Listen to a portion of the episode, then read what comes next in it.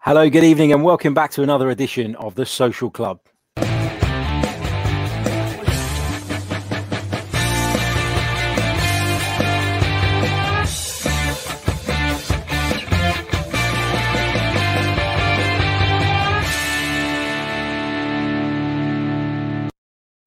Hello and welcome back to another live edition of the Chronicles of a Gooner. It's the Social Club, the show where we try and talk a little bit more about general football topics. We always end up coming back to Arsenal. That's just the way it is.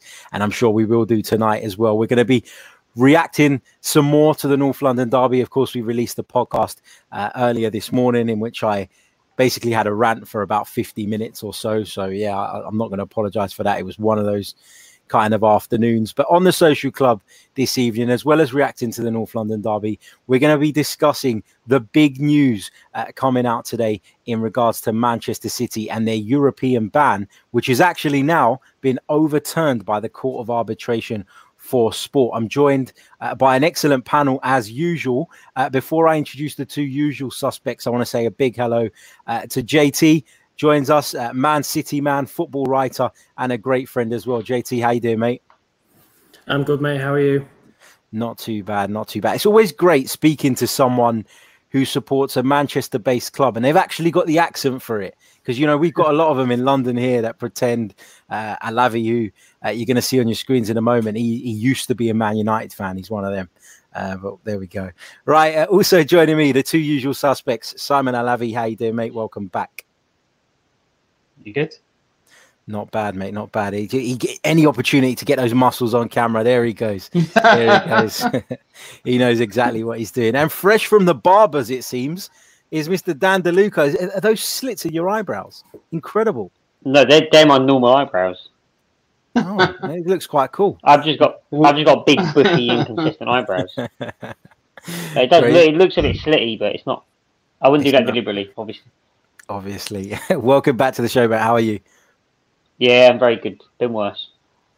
Good, good. Well, yeah, he's going to rub it in a bit. But remember what channel you're on, mate, when you uh, start later on. Right, let's start off with the big news uh, from today. Of course, Manchester City's European ban has been overturned. Uh, they were found guilty of not cooperating with UEFA, um, but they've obviously presented enough evidence to get off of the hook, shall we say. JT, was you worried about this? Was you worried that actually they were going to have to deal with a two year ban and that may have a, real impact on a number of issues at Manchester City? Uh, no, I, wasn't worried about it in, in the slightest way, just because of how confident I am in the owners that we have at, at City. The Khaldoon, the uh, chairman, he always speaks so confidently and eloquently about everything going on at the club. So, uh, no, I'm not worried about it in the slightest. I expected this outcome. Um, you know, a fine of ten million pound is cut down from thirty million pound is not much really for City. So uh, that's a really good boost for the club, and I know uh, fans are very happy with it as well. So no, I wasn't worried about it at all really, but happy with the outcome. What about the whole, you know, there's been a lot of talk about what Pep Guardiola's future may look like, and there's been players like Kevin De Bruyne who have made no secret of the fact that they may have considered moving away had Manchester City been forced to serve this ban. Does it come as much of a relief uh, from a football inside as it does from a sort of business financial side? I would say so, yeah, because if, if they did have to get banned for the Champions League for a year or two, it's completely understandable. Players like De Bruyne, Sterling, whoever else would want to maybe look away or at least think about looking away from the club to uh, get into the Champions League at some stage because, you know, they're top level players. The Champions League is a top level uh, competition for the best players. So obviously they're going to want to be playing in it. So, uh, yeah, I suppose that could have been a possibility, but, um, you know, that's not how things have have gone. So thankfully, we should be expecting to see them stay at the club from from now on. Alavi, there would have been a lot of clubs sort of uh, getting a little bit ahead of themselves in terms of thinking Manchester City were going to have to deal with this ban and that they may be able to sneak into European competition as a result. Were, what was your feelings on this? I know it's easy to say in hindsight, but were you convinced that UEFA had gone so far with this that actually they had to make it stick? Uh, yeah, I, I can't lie. I actually thought I'm actually quite surprised. I actually thought they went quite far. So, um, and I think uh, what JT's saying is true for certain players. So, you look at some teams and it's their primary focus to win the league. So Liverpool were one. I actually think City, all the fans would much prefer them to win the Champions League. Just same as the players. You've got a lot of players there. Kevin De Bruyne is one, as you mentioned. Sterling's another. But it's also the players that they can attract. So, you know, you look around who they who they could potentially now sign. They're, they're looking at the um, who's a Bayern Munich player, David Alaba. Um, Aguero is probably on his way out. Alaba is someone who can cover defensively as well. And they're probably going to need another striker. So I don't think it's just from a financial perspective because 10 million, 20 million, 30 million for City is nothing. It's actually the fact that he's he's now got that money to go into a transfer market and go, I've got 150 million uh, on what that uh, the kid's name from Real Sociedad's been mentioned. It was initially linked with um, with West Ham. Um, so I think you're going to see three, four signings. I was checking the uh, betting today as well, and City have already jumped to more than more than evens for next year for the for the um, for Premier League alone. They'll probably be favourites for the Champions League as well. So it makes a big, big, big difference. And Kevin De Bruyne, especially, it's someone who um, initially was perhaps looking to consider leaving uh, City. I think now he'll put pen to paper, maybe stay till 2023, 2024 Bar Van Dijk is probably still the best player in the league. So at 29 years old, you want someone like him him to stay. You look at Kyle Walker, Ederson, Silva, Laporte, um, Jesus. If you count, you know, um, Aguero has probably gone after next year. It's a very good spine. So you had that money, and I have to put them favourites again. Um, it's huge. I know people will be an uproar about it. If you look at where they are now in the in the FA Cup as well, um, resuming Champions League on the seventh of August, it's not a bad time to be a City fan, I think, today. JT, City could end up, and I'm, I'm coming to you first because when I go to DeLuca, I know I'll be opening a oh, can of worms. Uh, so I'm coming to you first on this. Look at you grinning. He knows. Um, in terms of of this season, uh, now a lot of people have, have made a big song and dance about the fact that Liverpool are so far clear um, and that they've obviously won the league, etc. But this could still turn out to be a fantastic season for Manchester City if they were to win the whether they've got the League Cup wrapped up, the FA Cup, and the Premier League. Would you say that City would have had a better season than Liverpool? Uh, with those two trophies in the in the bag come the end of the season, I'd say definitely, yeah, definitely. Um, the Premier League record uh, for this season hasn't been great, and I'd put that down to consistency, really, of team performances and then individual performances.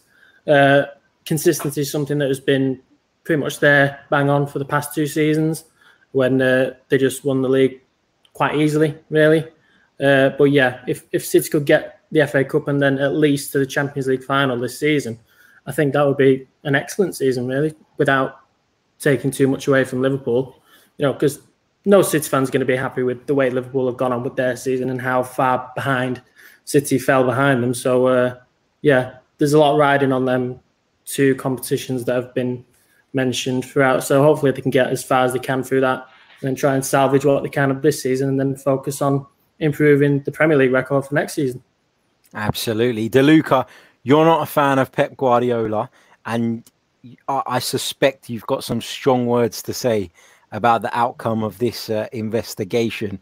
What's your take on the whole topic? So, to start with, yeah, it's not Manchester City's fans' fault. I don't, I don't blame Manchester City fans. It's, you know, I just find the whole situation farcical. I find it frustrating, and I just find it. It's just been a waste of everyone's time. What, what, what was the point?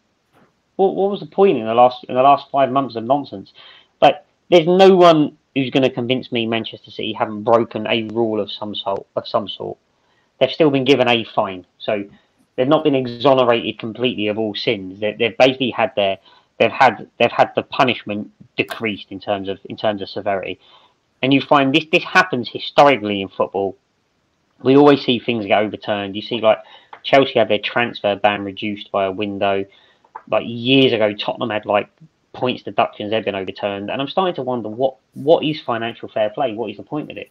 Just to go back to Alavi's point, like I don't think it would have been that severe for City if they were if they were kicked out of Europe in terms of players. City were able to attract players long before they were in the Champions League with the amount of money they could throw around, and I think there's enough um, you know, Chelsea have been able to sign players when they've missed out on the Champions League. So just because they're banned, it is no different to a team not qualifying for a season. If you've got that big draw, you've got that big money, you'll still be able to bring players in of a certain quality. And they do need some players, but they don't need much. They should be able to find what they need.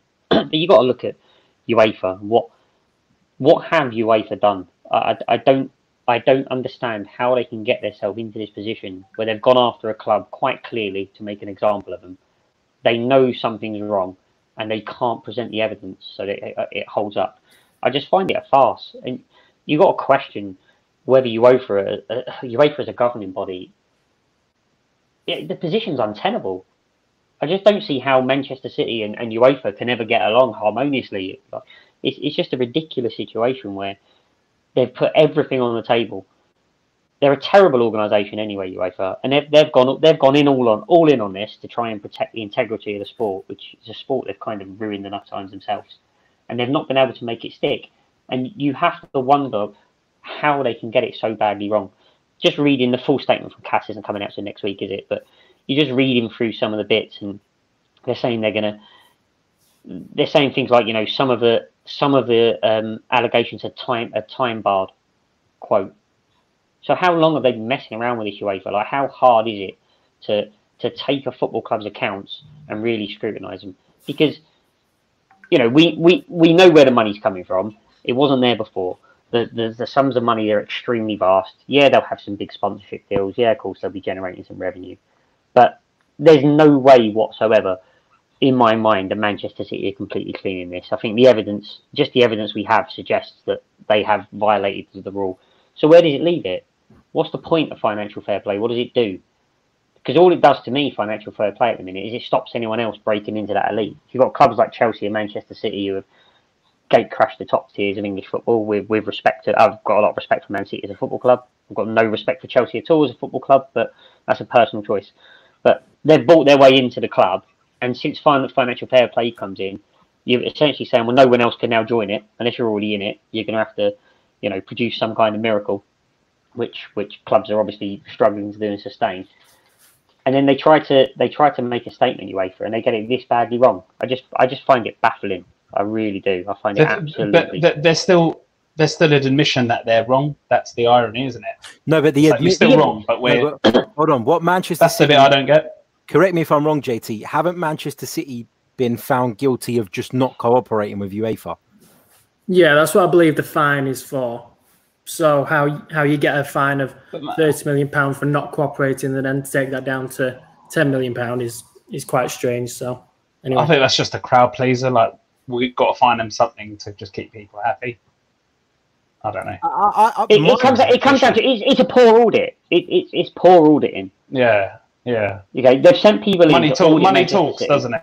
You know that tw- you know that that twenty million that's been saved has probably been donated somewhere else in you know in the form yeah, of exactly yeah. You know, but but that's that's not the point. It's up to, it's up to Manchester City how they do business. My my my my issue is not with Manchester City here. Manchester City have broken a rule. There's there's no difference in a, in a way they can break a rule off the pitch. Teams break rules on the pitch.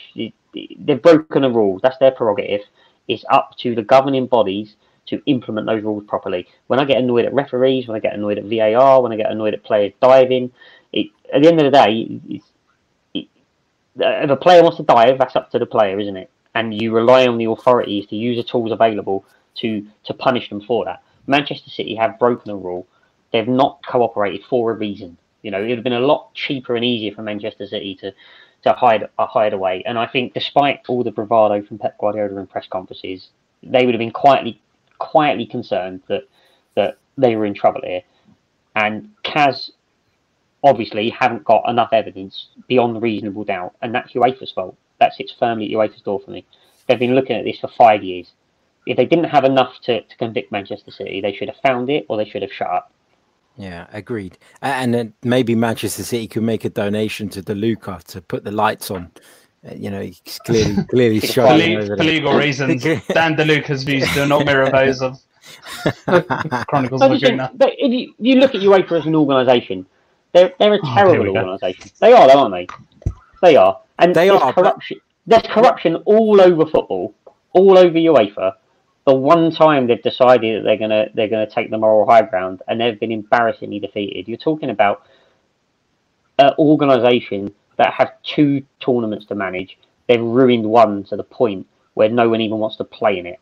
That's that's what we're talking about. Like like there's literally there's teams trying not to qualify for the UEFA League, the Europa League. We'll talk about one of those later, right? They're trying their hardest not to be in it. When they get when they get in it, they you know they try their best and get knocked out. Then when they get to the final, they've got to fly to like a city that's not even in Europe. They ruin the they ruin the Euro the European Championship So- to the point so- where Basically, You to, to to summarize, you don't like UEFA. I just think this, they're not fit for purpose anymore as a governing body. They can't be. J- JT, You let me at- let, let me just bring JT in because I know he's short of time as well. JT, in terms of uh, this whole process, do you feel like as a Manchester City fan that UEFA have been on, on almost a witch hunt for you guys? Is that how it feels? And are you relieved then to see that the, the ban has not been upheld? It did feel like a witch hunt for uh, for a while when the original uh, ban was announced that they could be facing two years out. It did feel like right, this is them showing all their cards now, and then this is what they're going to do. But uh, um, I am glad it's over. I'm glad that the fans have something to shout about, and they feel like they've got one over on UEFA, which I feel like they feel is more important than actually playing in the competition.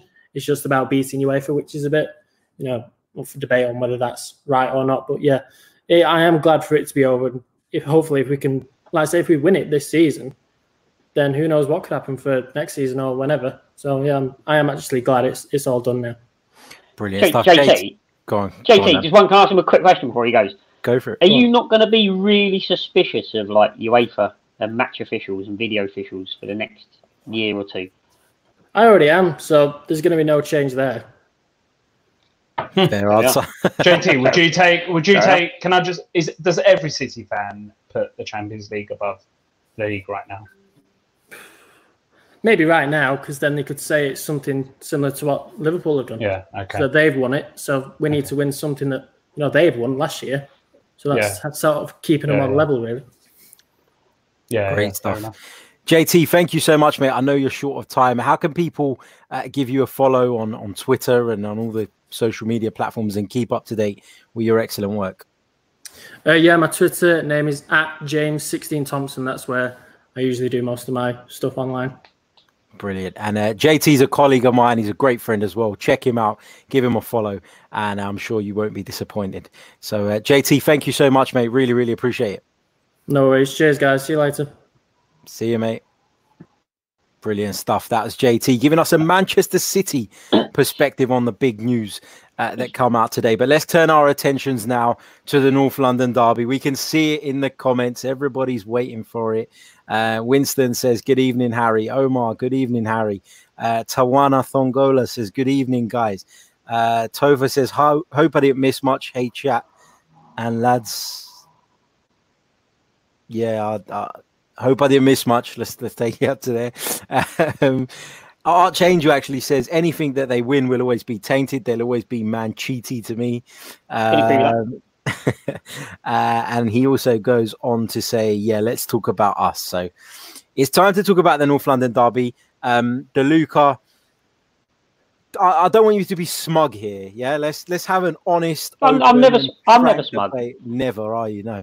Let's have an open, honest, and frank debate. And I'm going to start this debate by bringing in Alavi because he made a comment in our. Oh, hold on. group. DDL have to has to take it constantly on this channel.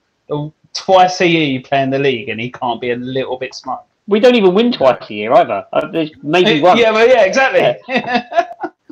Anyway, back to what I was saying. So, Alavi, you said something in our WhatsApp group earlier on, and it Mm. just got my back up. And it got my back up because I've heard it from a few people today, and it's really pissed me off. And you said Mourinho deserves a lot of credit for what he done yesterday. Do you want to explain why? Well, no, I said he hasn't got enough credit. Okay, so why? I just think that uh, because I think that the way he sets out is if he sets out that way and loses, he will be constantly vilified. The fact that he did it and the fact that he made um, Bellerin and Tierney play the way he did, and the fact that he managed to all right, he didn't win the possession battle, but to not win a possession battle and still have a lot more shots on target and essentially dominate Arsenal by not dominating them. What? With so he has he has dominated them by he let them play where when he he was comfortable where they wanted to play. It was that easy. If you look at where he was happy for then for Spurs to lose the ball, it was never in a dangerous position. They did the analysis on TV, they did it on Matchday. It wasn't like it's not like rocket science, like what they did. Like they just got it as quickly as they could to before uh, Kane and Son, and if they lost it, they lost it. Like it's before you continue, take like that, the brain of Britain to work it out. That analysis on Match of the Day two from Jermaine Jenas was absolute bollocks. Yeah, I meant the Sky The Sports biggest one, yeah, I know what load mean. of bollocks I've ever seen.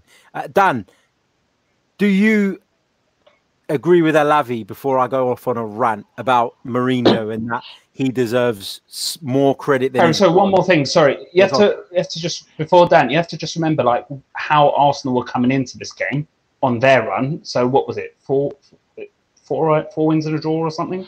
It's, it's pretty good, right? Yeah, yeah. And what Spurs were coming in at, which was 11 shots on target in the last five games and a poor result. So to actually then set up that way, actually, that's what I thought took bravery and courage because he set up, he still set up in a counter attack way. He then go, do you know what? I'm going to please everyone and I'm going to go for it. And you know, if I lose, everyone will just say at least he went for it. He still had the conviction to do what he thought was best. And you're right about Jennings. It's, uh, it's such poor punditry when they just go, "Oh, that team played a, a back three and that team played a back four, and that's why they won." I re- I agree with you there for once. It's so poor when they just do that. Like, obviously, like, that's just formations people play. Like, it doesn't mean one's gonna supersede the other. But I do think what he did took a little bit of bottle. But I'll let hopefully DDO agrees as well.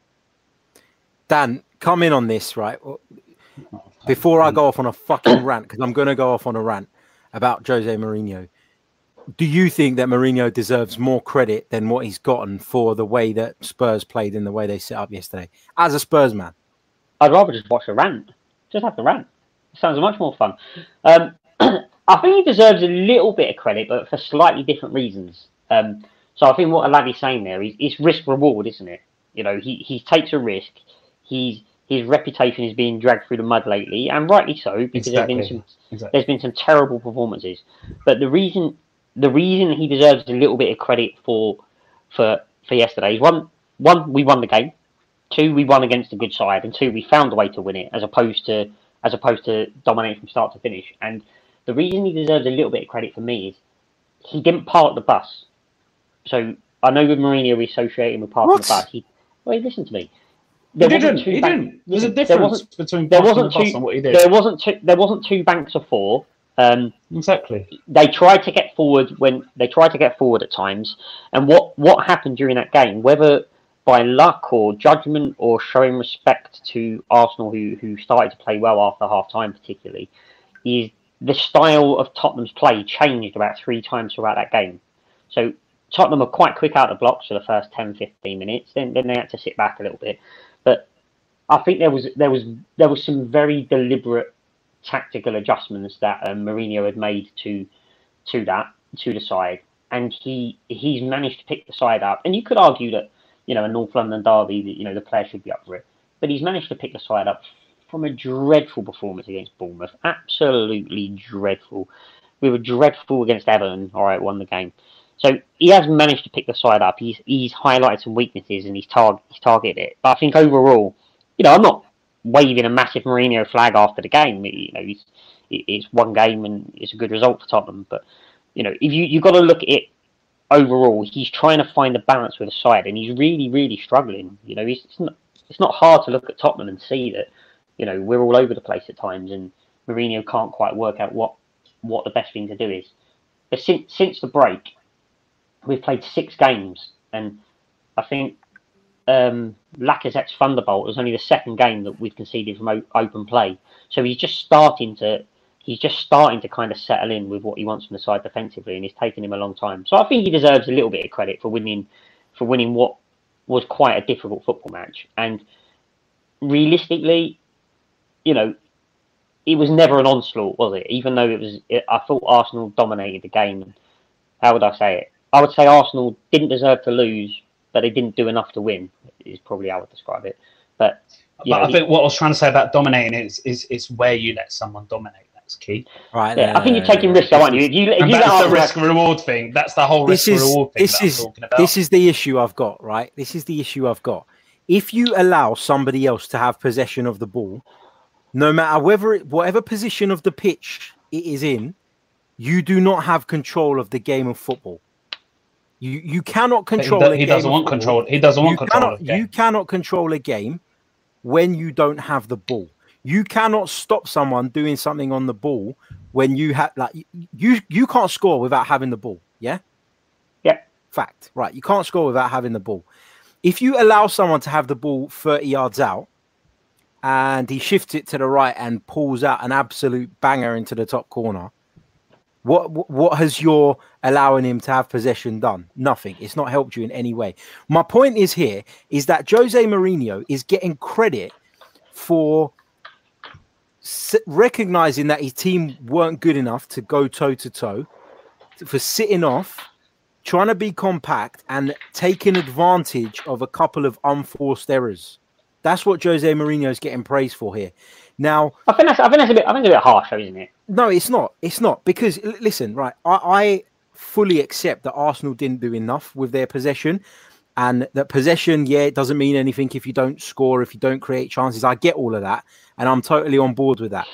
But there is what I can't get my head around is you cannot say that you can win games of football the way Mo- Mourinho won that game of football without a huge element of luck being involved, and therefore it's not a moment of genius. It, it- it's not Mourinho being a genius. It's a combination of you're trying to you're playing the, the low risk game and you've taken advantage of certain opportunities. Now, all I keep hearing from people is is them saying, "Oh, but Spurs had more attempts on target." Blah blah blah.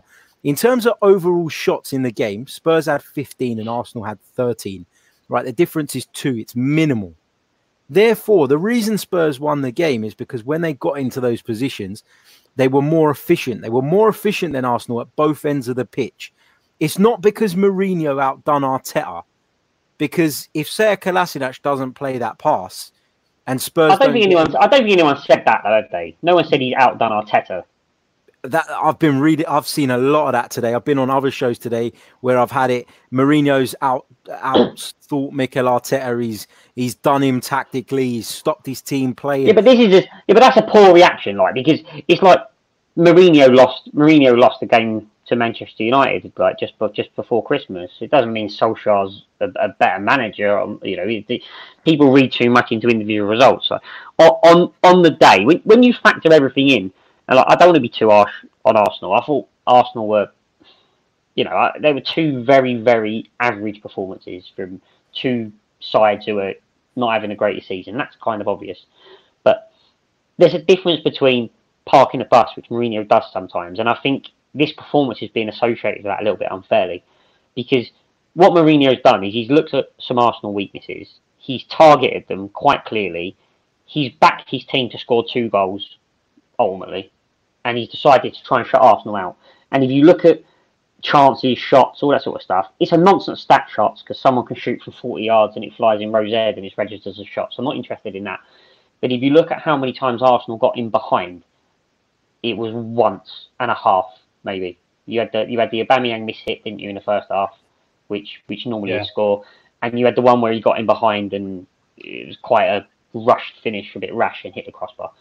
That was it.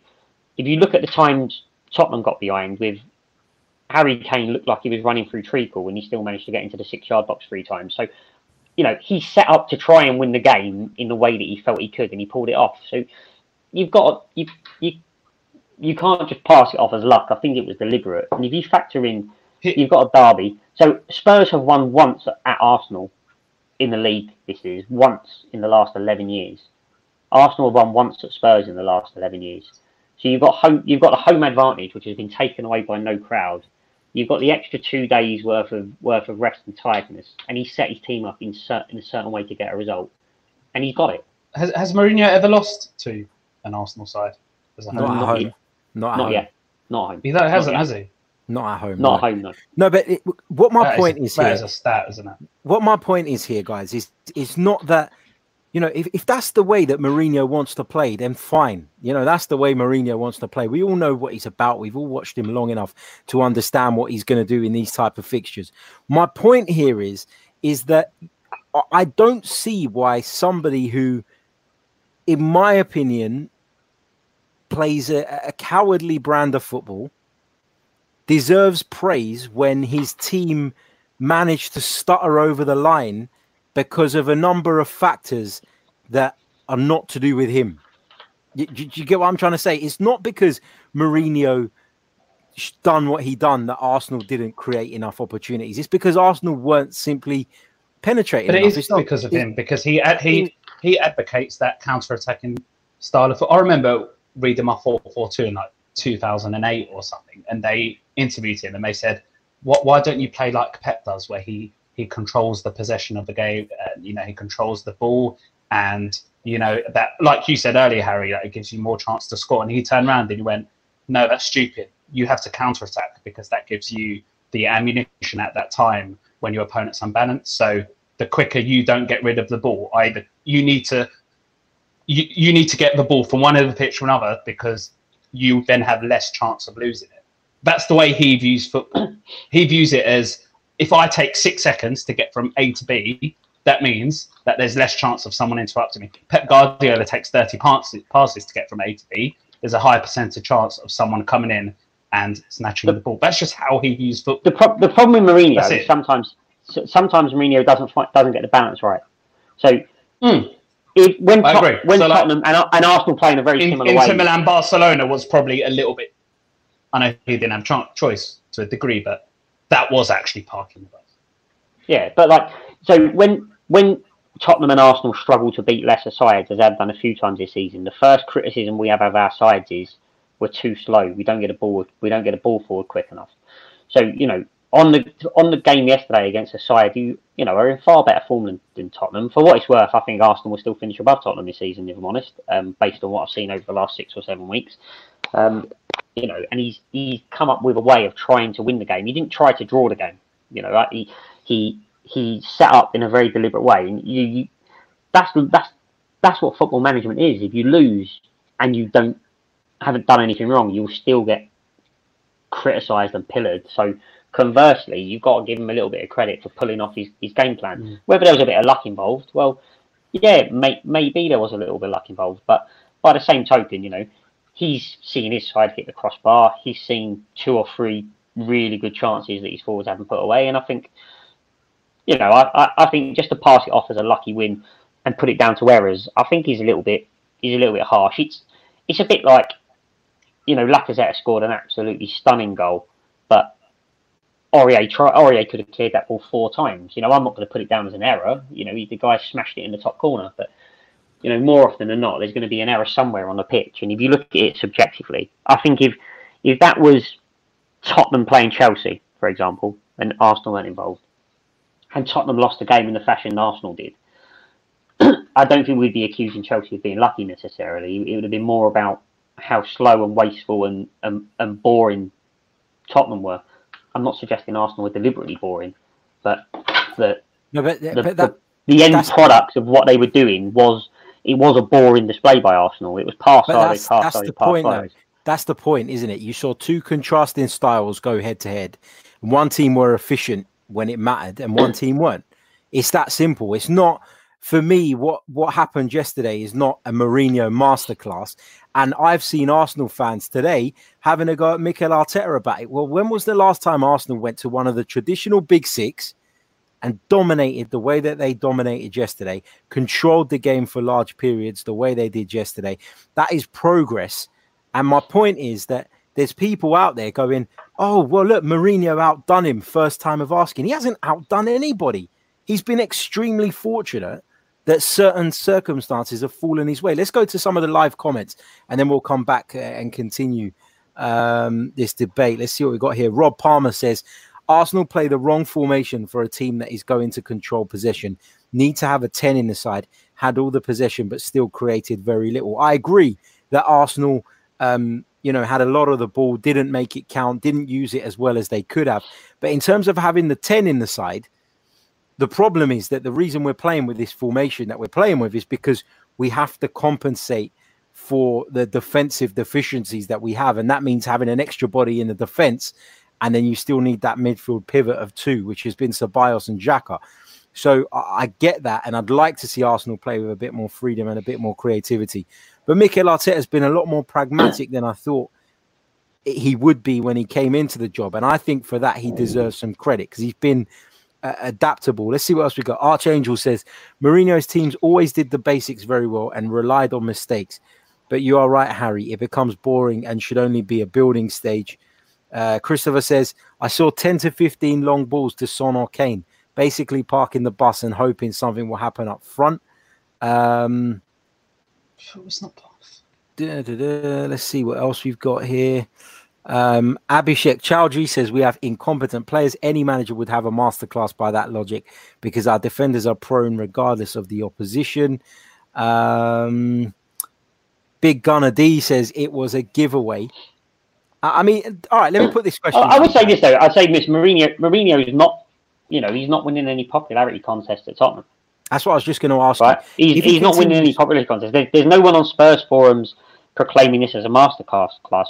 I think under the circumstances, I was looking at things a bit more deeply than your average fan. Under the circumstances, I thought it was it was a decent managerial performance, and and some of the risks he took paid off. I wouldn't say it was parking the bus. I've seen Mourinho park the bus a couple of times recently, and look horrendous. I've seen him park the bus for entire halves of football matches. Um, but I don't think I don't think it was it wasn't what I would describe as parking the bus. I think it was a it was a cautious display. I thought it was very deliberate. But, I think he had conviction behind his tactics that he would have got criticised yeah, for. It was it was more than if he had if he had gone out, tried to win the game, and perhaps even drawn, or you know, but that's what I'm saying. That he the, the one thing you can't take away from him is that he doesn't bow down to pressure of what people think about him. And he just that, thinks this is how I want to win the, the, game. In the last couple of well, jobs he's had, what's that? well, his, his, bank, his bank account's looking okay. He's got a few trophies, so he's doing all right. and, and, and, do you know what? And, and that game was crucial, right? Because on Wednesday, if I remember rightly, one one of these teams has got to go to Liverpool, and the other's got to play maybe Newcastle. And I will not want to be on on you know the loser of that game, and then now I have to go and play Liverpool. So that North yeah, London derby this is, big. This is where no, but this is where you're you're looking at it from an outside perspective rather than understanding as as Arsenal fans where we're coming from. I don't give a shit what we do results wise between now and the end of the season. I haven't honestly yeah, given building block. Yeah. I haven't honestly given a shit from this from the beginning of the restart. For me, this is about Mikel Arteta implementing what he wants to do. Mourinho style. Yeah, and if he loses to, a few games along the way, then exactly, fine. exactly. Mourinho style yeah. is to play the way that Mourinho plays. Arteta clearly wants Arsenal in the longer term to dominate games by having the ball. He believes that's the right way to play. He believes that's the most, uh, you know, the, the most successful way, or the way he's going to be most successful in the longer term. And he's trying to embed that. I, I just, and and maybe my anger towards this debate is is maybe slightly misplaced because you know you two are actually talking a bit of sense, unlike some other Spurs fans that I've come across um, today on on various other bits and pieces where I've been told that Arteta's got it wrong and that Mourinho's outthought him and he's outdone him, and but, but that's just simply not the case. Yeah, but mean, everything with everything with Mourinho is exacerbated. Yeah, so if he's defensive, then he park the bus. If he did quite well, then it's a masterclass actually he did quite well, and he play, he sometimes he does pretty well, and sometimes he plays quite defensive football. But he has an extreme personality, which essentially means that what he does seems more extreme than it really, really is. That that's that's just part of his character. It's the same. It's the same as if like if you no, no. If you look at if you look at Wenger when he was on his way out, he would do something minor that everyone would have the knife. Yeah, exactly. Yeah, like a sub, like a sub. Stick them in. Yeah, yeah. And yeah. so yeah, when you see Mourinho play a game where he allows the team to have possession because he feels pretty safe, you know, it, it's it's it's amplified. I think you take Arteta, the guy's just lost the game, so there will be fans, modern fans, will look at Arteta and they'll want to criticise him. If you've lost the game, nine times out of ten, there's something you could have done better. So if we're looking at the formation Arteta starts starts with, makes sense. I would have started. I would have started um, uh, Saka. If I'm honest, I think he's been one of Arsenal's informed players. I don't like Pepe at all. Not a fan. Watched him play several times. I don't see what he does. I can see what he's capable of doing, but I don't see what he does, and they're two very, very different things. So Arteta decides he wants to give him some game time and get him ready for next year. That's fine, but I was really disappointed that we're watching a game where Arsenal are taking control in the second half. Uh, in the second half, they've been on top for the last 15 minutes of the first half. They've got two shocking fullbacks, both in the book, and I didn't see a single run. I didn't see a single ball behind one of those fullbacks in that second half to get Pepe with his pace. Which, let's be fair, that's pretty much all he has got. Apart from you know he can bend a shot with the left foot and one every ten whips. Oh, can we have some comments on Pepe on this channel while we're here? Yeah, but a lot of Arsenal fans like him, and Arsenal fans Arsenal fans like to have a fanboy.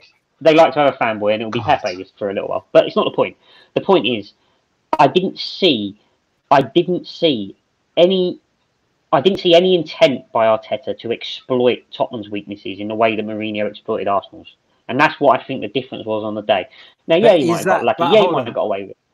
But is that not because Mikel Arteta is a very different type of manager to Jose Mourinho in the sense that Mikel Arteta is very much one of those guys who has his philosophy, has his style, knows exactly what he wants, whereas Jose Mourinho is a man in decline who is simply looking to do whatever it takes here and there to get the odd result to ease the pressure off of him. Mourinho is not, as you said earlier on, he's not loved by the Spurs fans. He's not particularly rated by a lot of the Spurs fans. So he's taken a desperate measure, in my opinion, to try and get a result in a game that he knows will buy him some time with the fans. And a North London derby does that. And Mourinho is willing to, you know, sacrifice on his style and sacrifice on Spurs playing the, I, the brand of football that their fans so, want to see to try and help himself. I partly I partly agree and I partly I partly disagree. So I agree that he would have done all that it takes in that game to buy some time because he needs some time. He needs to convince the fans and the chairman to give him some money to spend in the summer.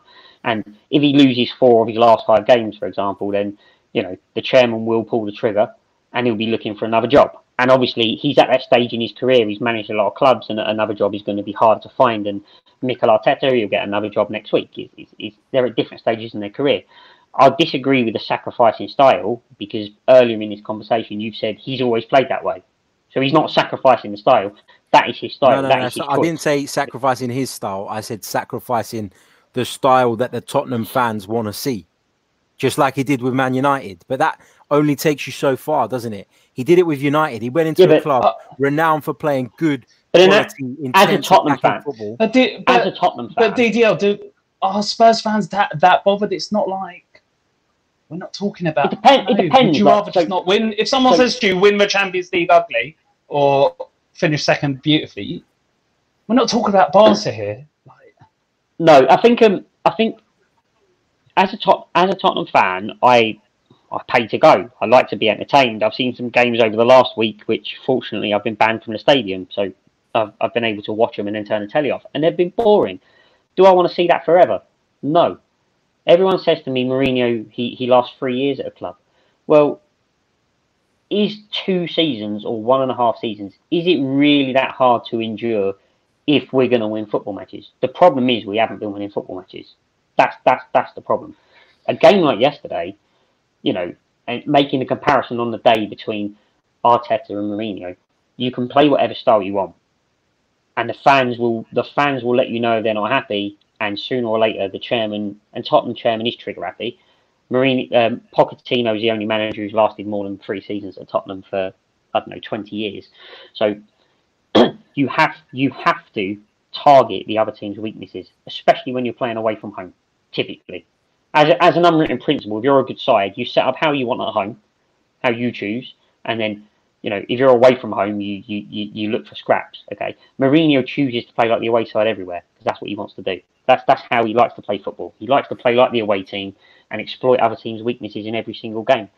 Arteta yesterday, for me, despite doing really well with Arsenal since taking over, despite doing particularly well in the last few weeks, And I've been particularly impressed with the way he got off to a really bad start after the lockdown and he managed to pick the team back up and get a good run. That's that's difficult to do. You look at a lot of clubs after lockdown, their form has gone one way, straight down, because they realise they can't challenge anymore. The players are buying into with what buying into what Arteta's got to do. But he's young in his career, and if you, you know, I'm no better football manager than Mikel Arteta is, but anyone watching on a sofa would look at that game and say, attack the fullbacks, attack the fullbacks, attack the fullbacks, and you've got 60% of the ball to do it, and that's where he let him. That's where he let himself down for me. I, I don't think. I, I think there are times where you have to put your philosophy to one side and go and win the football match. And Arteta could have won that football match yesterday. I don't know. It's, it's an interesting point, and there's people in the, the live comments agreeing with you um, in regards to the fullback. So I'm not going to say you're wrong. I, I, I don't think it's always as simple as that. I don't think it's you know when you're playing in a certain way, and it's very clear that the system we're playing in at the moment allows Aubameyang to drift in field. If your fullbacks do bomb on, it means you're leaving spaces behind you. It's there's so many more sort of ins and outs of it than that. Let's go back to some of the comments before we um, continue. Feng Sports says we did not dominate. I'm sorry, Mourinho let us keep the ball. Tottenham were in control. This is proven by the fact we had far fewer shots than them, and how he was sitting down, showing he had a plan. Right, let me uh, tell you what is a fact, Mr. Feng Sports. They had two more shots than us in the game. That is a fact. So if we're talking about facts, we didn't have far fewer shots than them. So thank you for your comment, but it's completely wrong because the facts say otherwise. I'm going to pull you out my Rafa. You love Benitez fact, no, don't you? no, no, Rafa Benitez, you love it. Hold you know on, that's Harry's favourite moment. You know Hold that's on, Harry's favourite moment. on. in football. Let's talk about above like any Arsenal win. The fact. Remember, he came around my house with his papers and so. Can I just say before we move on, the person who put, sent the first comment, Rob uh, Palmer's kids due next week. For so for us three who have kids, good luck, mate. Yeah, but- good luck, mate. All the best. Yeah, And, uh, good luck, like, all- yeah, definitely all the best. He's listened right from the start, so fair play, man. It's his firstborn, so good luck to him. good Um, luck, man. yeah. And uh, make sure you stay at the head side. Take it from me. Don't go anywhere. Don't go anywhere. Uh, big hello to Lee Chappie. Mate, get some sleep now. Get some sleep Yeah, now. That's all I can exactly. Big hello to Lee Chappie. How you doing, mate? Thank you for tuning in. Um, check out Lee Chappie's uh, Leicester City channel as well. Uh, lots of great content on there. Russ says, I'm not bothered about losing to Spurs as much as I am to losing to Jose. We simply cannot beat him on his turf. Um, agreed. Um, Stan the man says, gifting a goal when you're 1 0 up in a derby match is shit. Uh, agreed. Um, Omar says Arteta isn't good enough, in my opinion, out of his depth. It's a bit harsh, Omar. I think you, I think you're a bit What harsh. are you on I think- about? I think, I think, I think, you know, you may well be proved to be correct, but I, I, I think when Give you the guy when a the dust chance, man. when the dust when the dust is settled, you, you might think you've been a bit harsh there. Agreed. Um, what else have we got here? Uh, Feng Sports has come back with another one. Why is Harry saying he doesn't care what happened this season? Arteta has given away 15 points from winning positions this season. Those 15 points would make us third right now. Has Mikel Arteta? I think, give- for, forgive me what I'm saying, but what you're saying. Sorry, go on, go on. on. has Mikel Arteta on. given away 15 points this season, or has David Luiz has?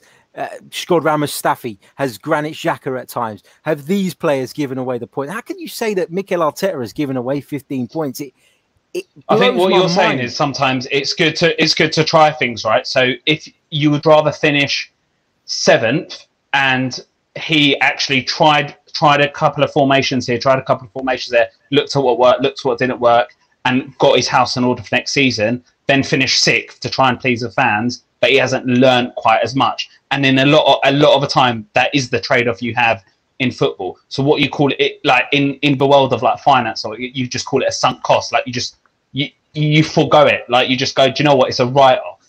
Like I'm just going to do it. I'll experiment, and the end result is warrants me being able to take the risk. So the, finishing seventh and sixth, it- there's not much between them. But what you could learn taking a few risks in games may actually prove huge next season. But I think that's what you're trying to say as a as when, when, fan. when when Unai Emery was sacked, which was too late in my opinion. When Unai Emery was sacked, I think everybody with a sensible mindset understood that the rest of the season was going to be about getting someone in and giving them the time to improve the team and steadying the ship. Steadying the ship was the key. And that is why, if you guys remember at the time, we recorded a, a debate, didn't we, the three of us, about Ancelotti and Arteta. And I went with Ancelotti yeah. as my choice because I felt like we had sunken so deep that we needed someone with that experience, with that power, with that presence to come in and lift us up. And nobody thought that Mikel Arteta had any authority about him. He had anything about him. He's coming. He's got plenty of authority about him because look what he's done with Matteo Guendouzi. Look what he's done uh, with regards to the Mesut Ozil thing. You know, people are saying it's a back injury. You know, that's the official word, but you know, it's been going on a while now. I'm sure there's more to that. Mikel Arteta has shown he's got balls, has shown that he cares, has shown that he believes in his own ability as a coach. And we lost one game in 2020 up until that Manchester City game in the Premier League. And like it, it's and then we lose a couple of games and it was meltdown and, and then we lose again at Spurs and it's meltdown again. He's out of his depth, he's not good enough, blah blah blah. Well, let me tell you lot something. He's inherited a far shitter team than the one that Unai Emery inherited from Arsene Wenger. And that is a fact. When you look at the players that we've lost in that period of time, we've lost Aaron Ramsey, who was key to Arsenal, gone out the door. We've lost Laurent Koscielny, who you would argue was better than any of the centre backs we've got playing for us at the moment. He's inherited a pile of shit. He inherited a load of discontent, a load of players not interested, and a load of players full of individual errors. And he's done a, a, a good job up until now. And mm. we we've gone against we've gone to Wolves, we've won. We've gone. We've played against Leicester, which was, you know, Wolves and Leicester. We come back after the break. We had those two games, City and Brighton. We lost. Then we picked up a couple of results: Southampton, Norwich, Sheffield United in the cup, and then we come across. Then we come across Wolves away, which was the first real test, wasn't it? After the sort of bounce back, he goes to Molineux. He wins.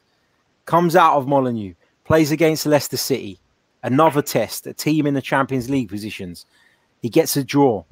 Unlucky probably not to take all three points. And Arsenal dominated that game for at least one half.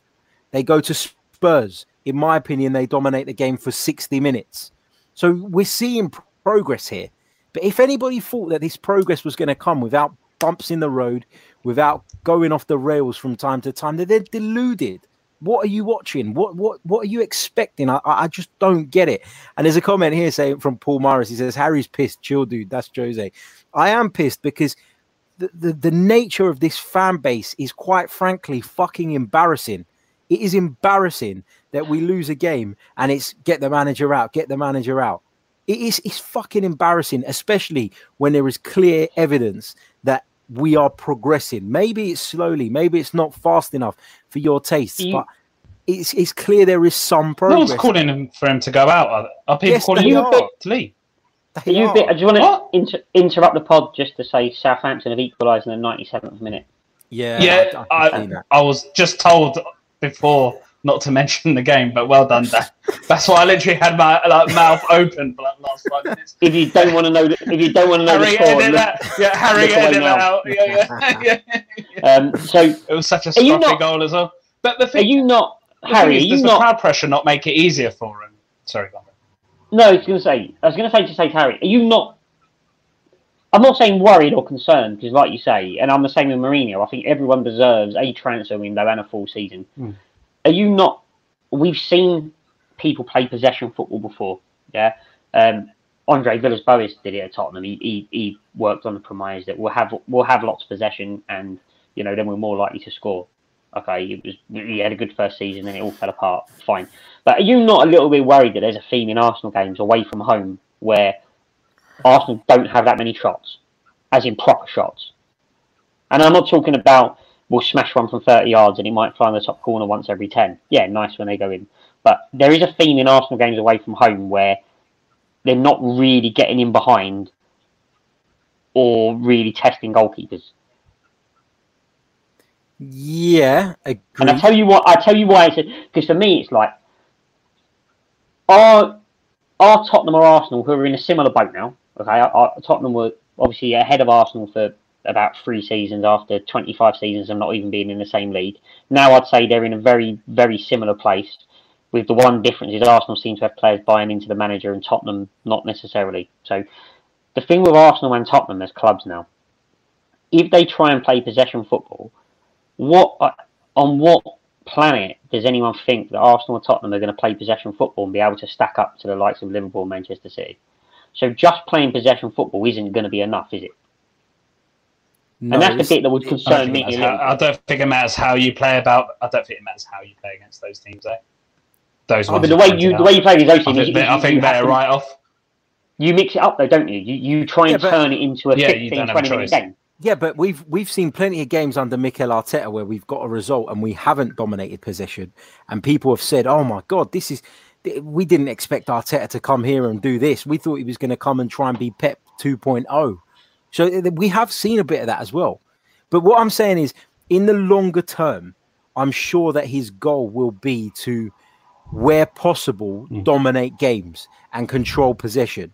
And we have seen in the last couple of games that even though we haven't got the results necessarily that we've wanted, we've been closer to doing that than we have been for years. So that signifies progress to me.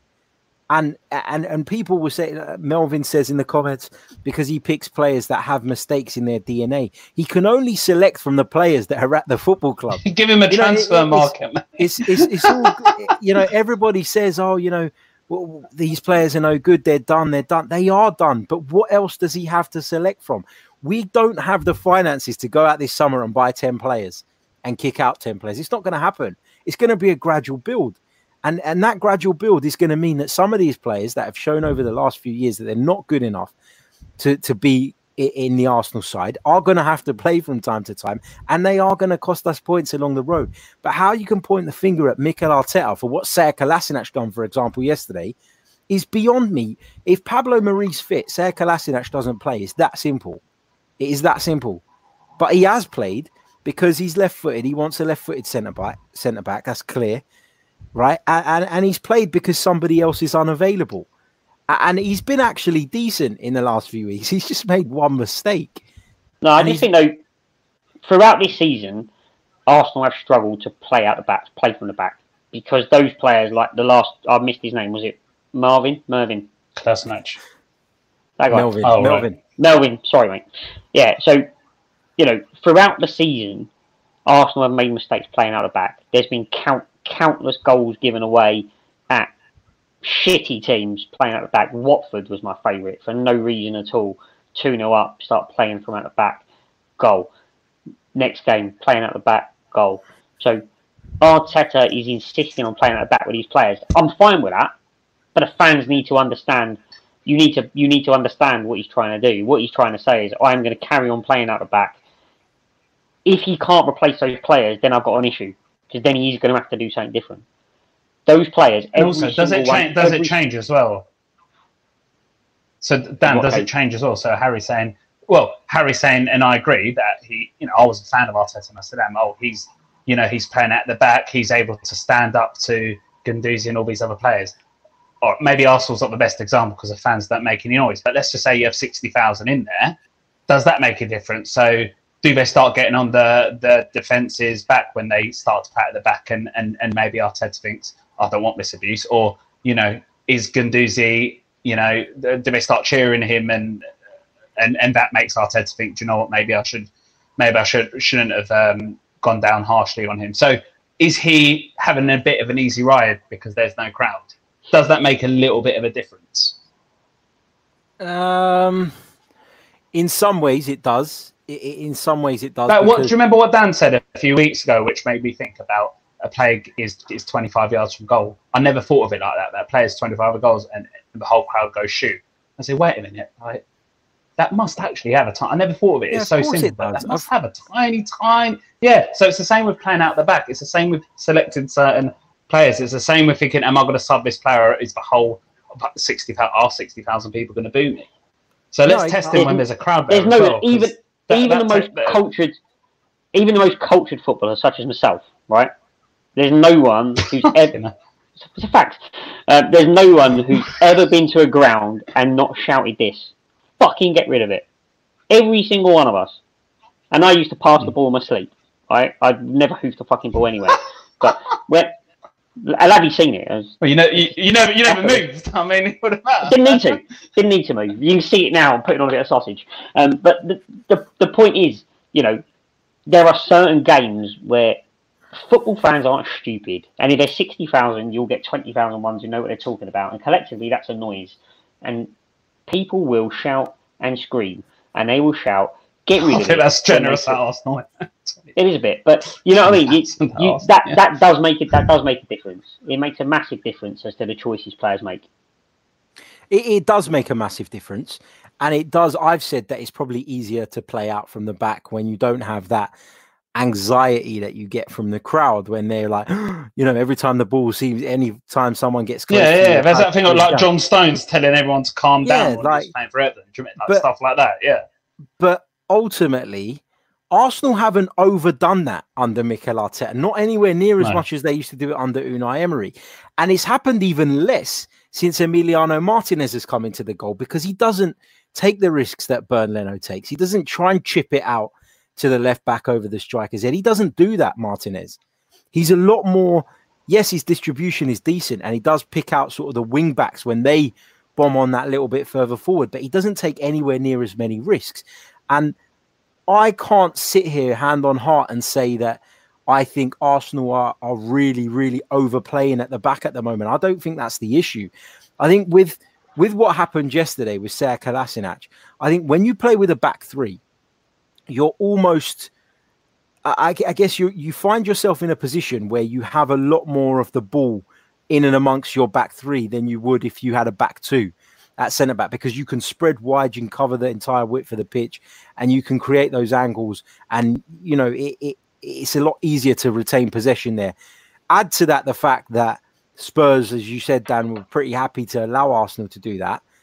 You know, and then and then uh, but at some point you have to then take that risk. You you have to do something to progress the ball into the midfield. It can't always be a long ball over the top.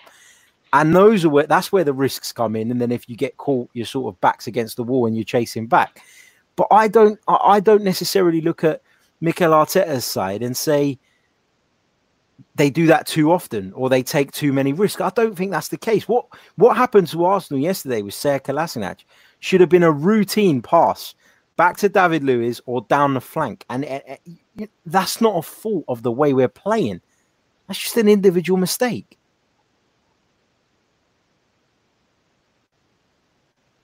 Yeah.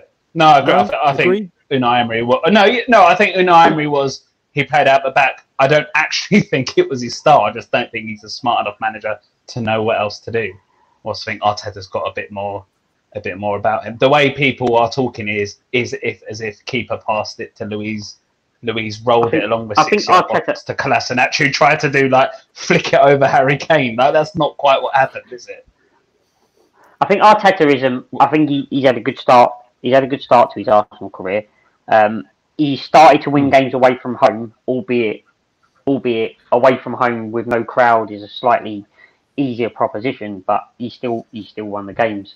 I, th- I think he's doing well, but I think whilst he's very admirable to be stubborn and stick to a philosophy, I think he's far too young a manager to religiously do that at this point. I think you need to have a little bit. Yeah. He needs to get a bit of credit in the bank, and I think yesterday, I would like to think next season in the same position, Arteta would do something different around about sixty minutes with all the ball he's got. Do you think there's When he, do you think there's a little bit of him down that psychology who actually doesn't want to be called Pep Guardiola too? Because that must weigh in on him. Like he's human, right? He must think to himself, "Do you know what? I don't actually want people to think I'm just a carbon copy of this this guy." So I bet Well, he, he need- that's you know reverse psychology plays a. I know I know you really like Pep, so he needs to start. He needs to stop dressing like him for a start, then, doesn't he? You know, maybe just He's, Yeah. he's the, barring Carlo Ancelotti, he's the coolest manager in the Premier League in terms of his fashion oh, sense. Carlo's in another Carlo's in another Car- world. Carlo's the Don. That's what why. they That's why. That's why he doesn't mind losing games. He's like, well, I look like this. I don't think that. Guys, it's been a fantastic debate. Um, thank you to everyone that's joined us as well in the live comments section. Uh, it's been great having your input, even if I don't agree with all of it and you don't all agree with me. But that's fine. That's what debate is all about. um, so thank you for all your contributions. My thank you uh, to Dan DeLuca and Simon Alavi. We've somehow gone past the hour mark. I don't know how that's happened. Um, but yeah, time flies when you're having fun, don't it, gents? Uh, so that brings us to another, to the end, sorry, of another edition of the Social Club. It's been an exhausting day, lots of fallout from the North London Derby. You can check out the full review of the Derby um, if you wish uh, by uh, scrolling back on our channel. It's also available in podcast format too.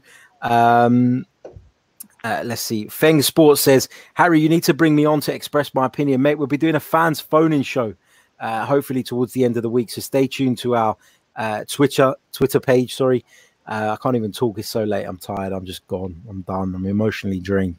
Um, hmm. but stay tuned to our Twitter feed and you'll be able to see when that's happening. And you're more than welcome to call into the show. We'll be taking all your views.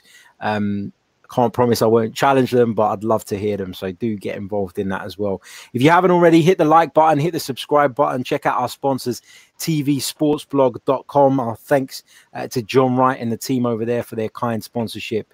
Uh, we really, really do appreciate it. And we'll be back with another podcast tomorrow at some point. Um, so stay tuned for that. Make sure you got your notifications on. And until then, take care. Ciao.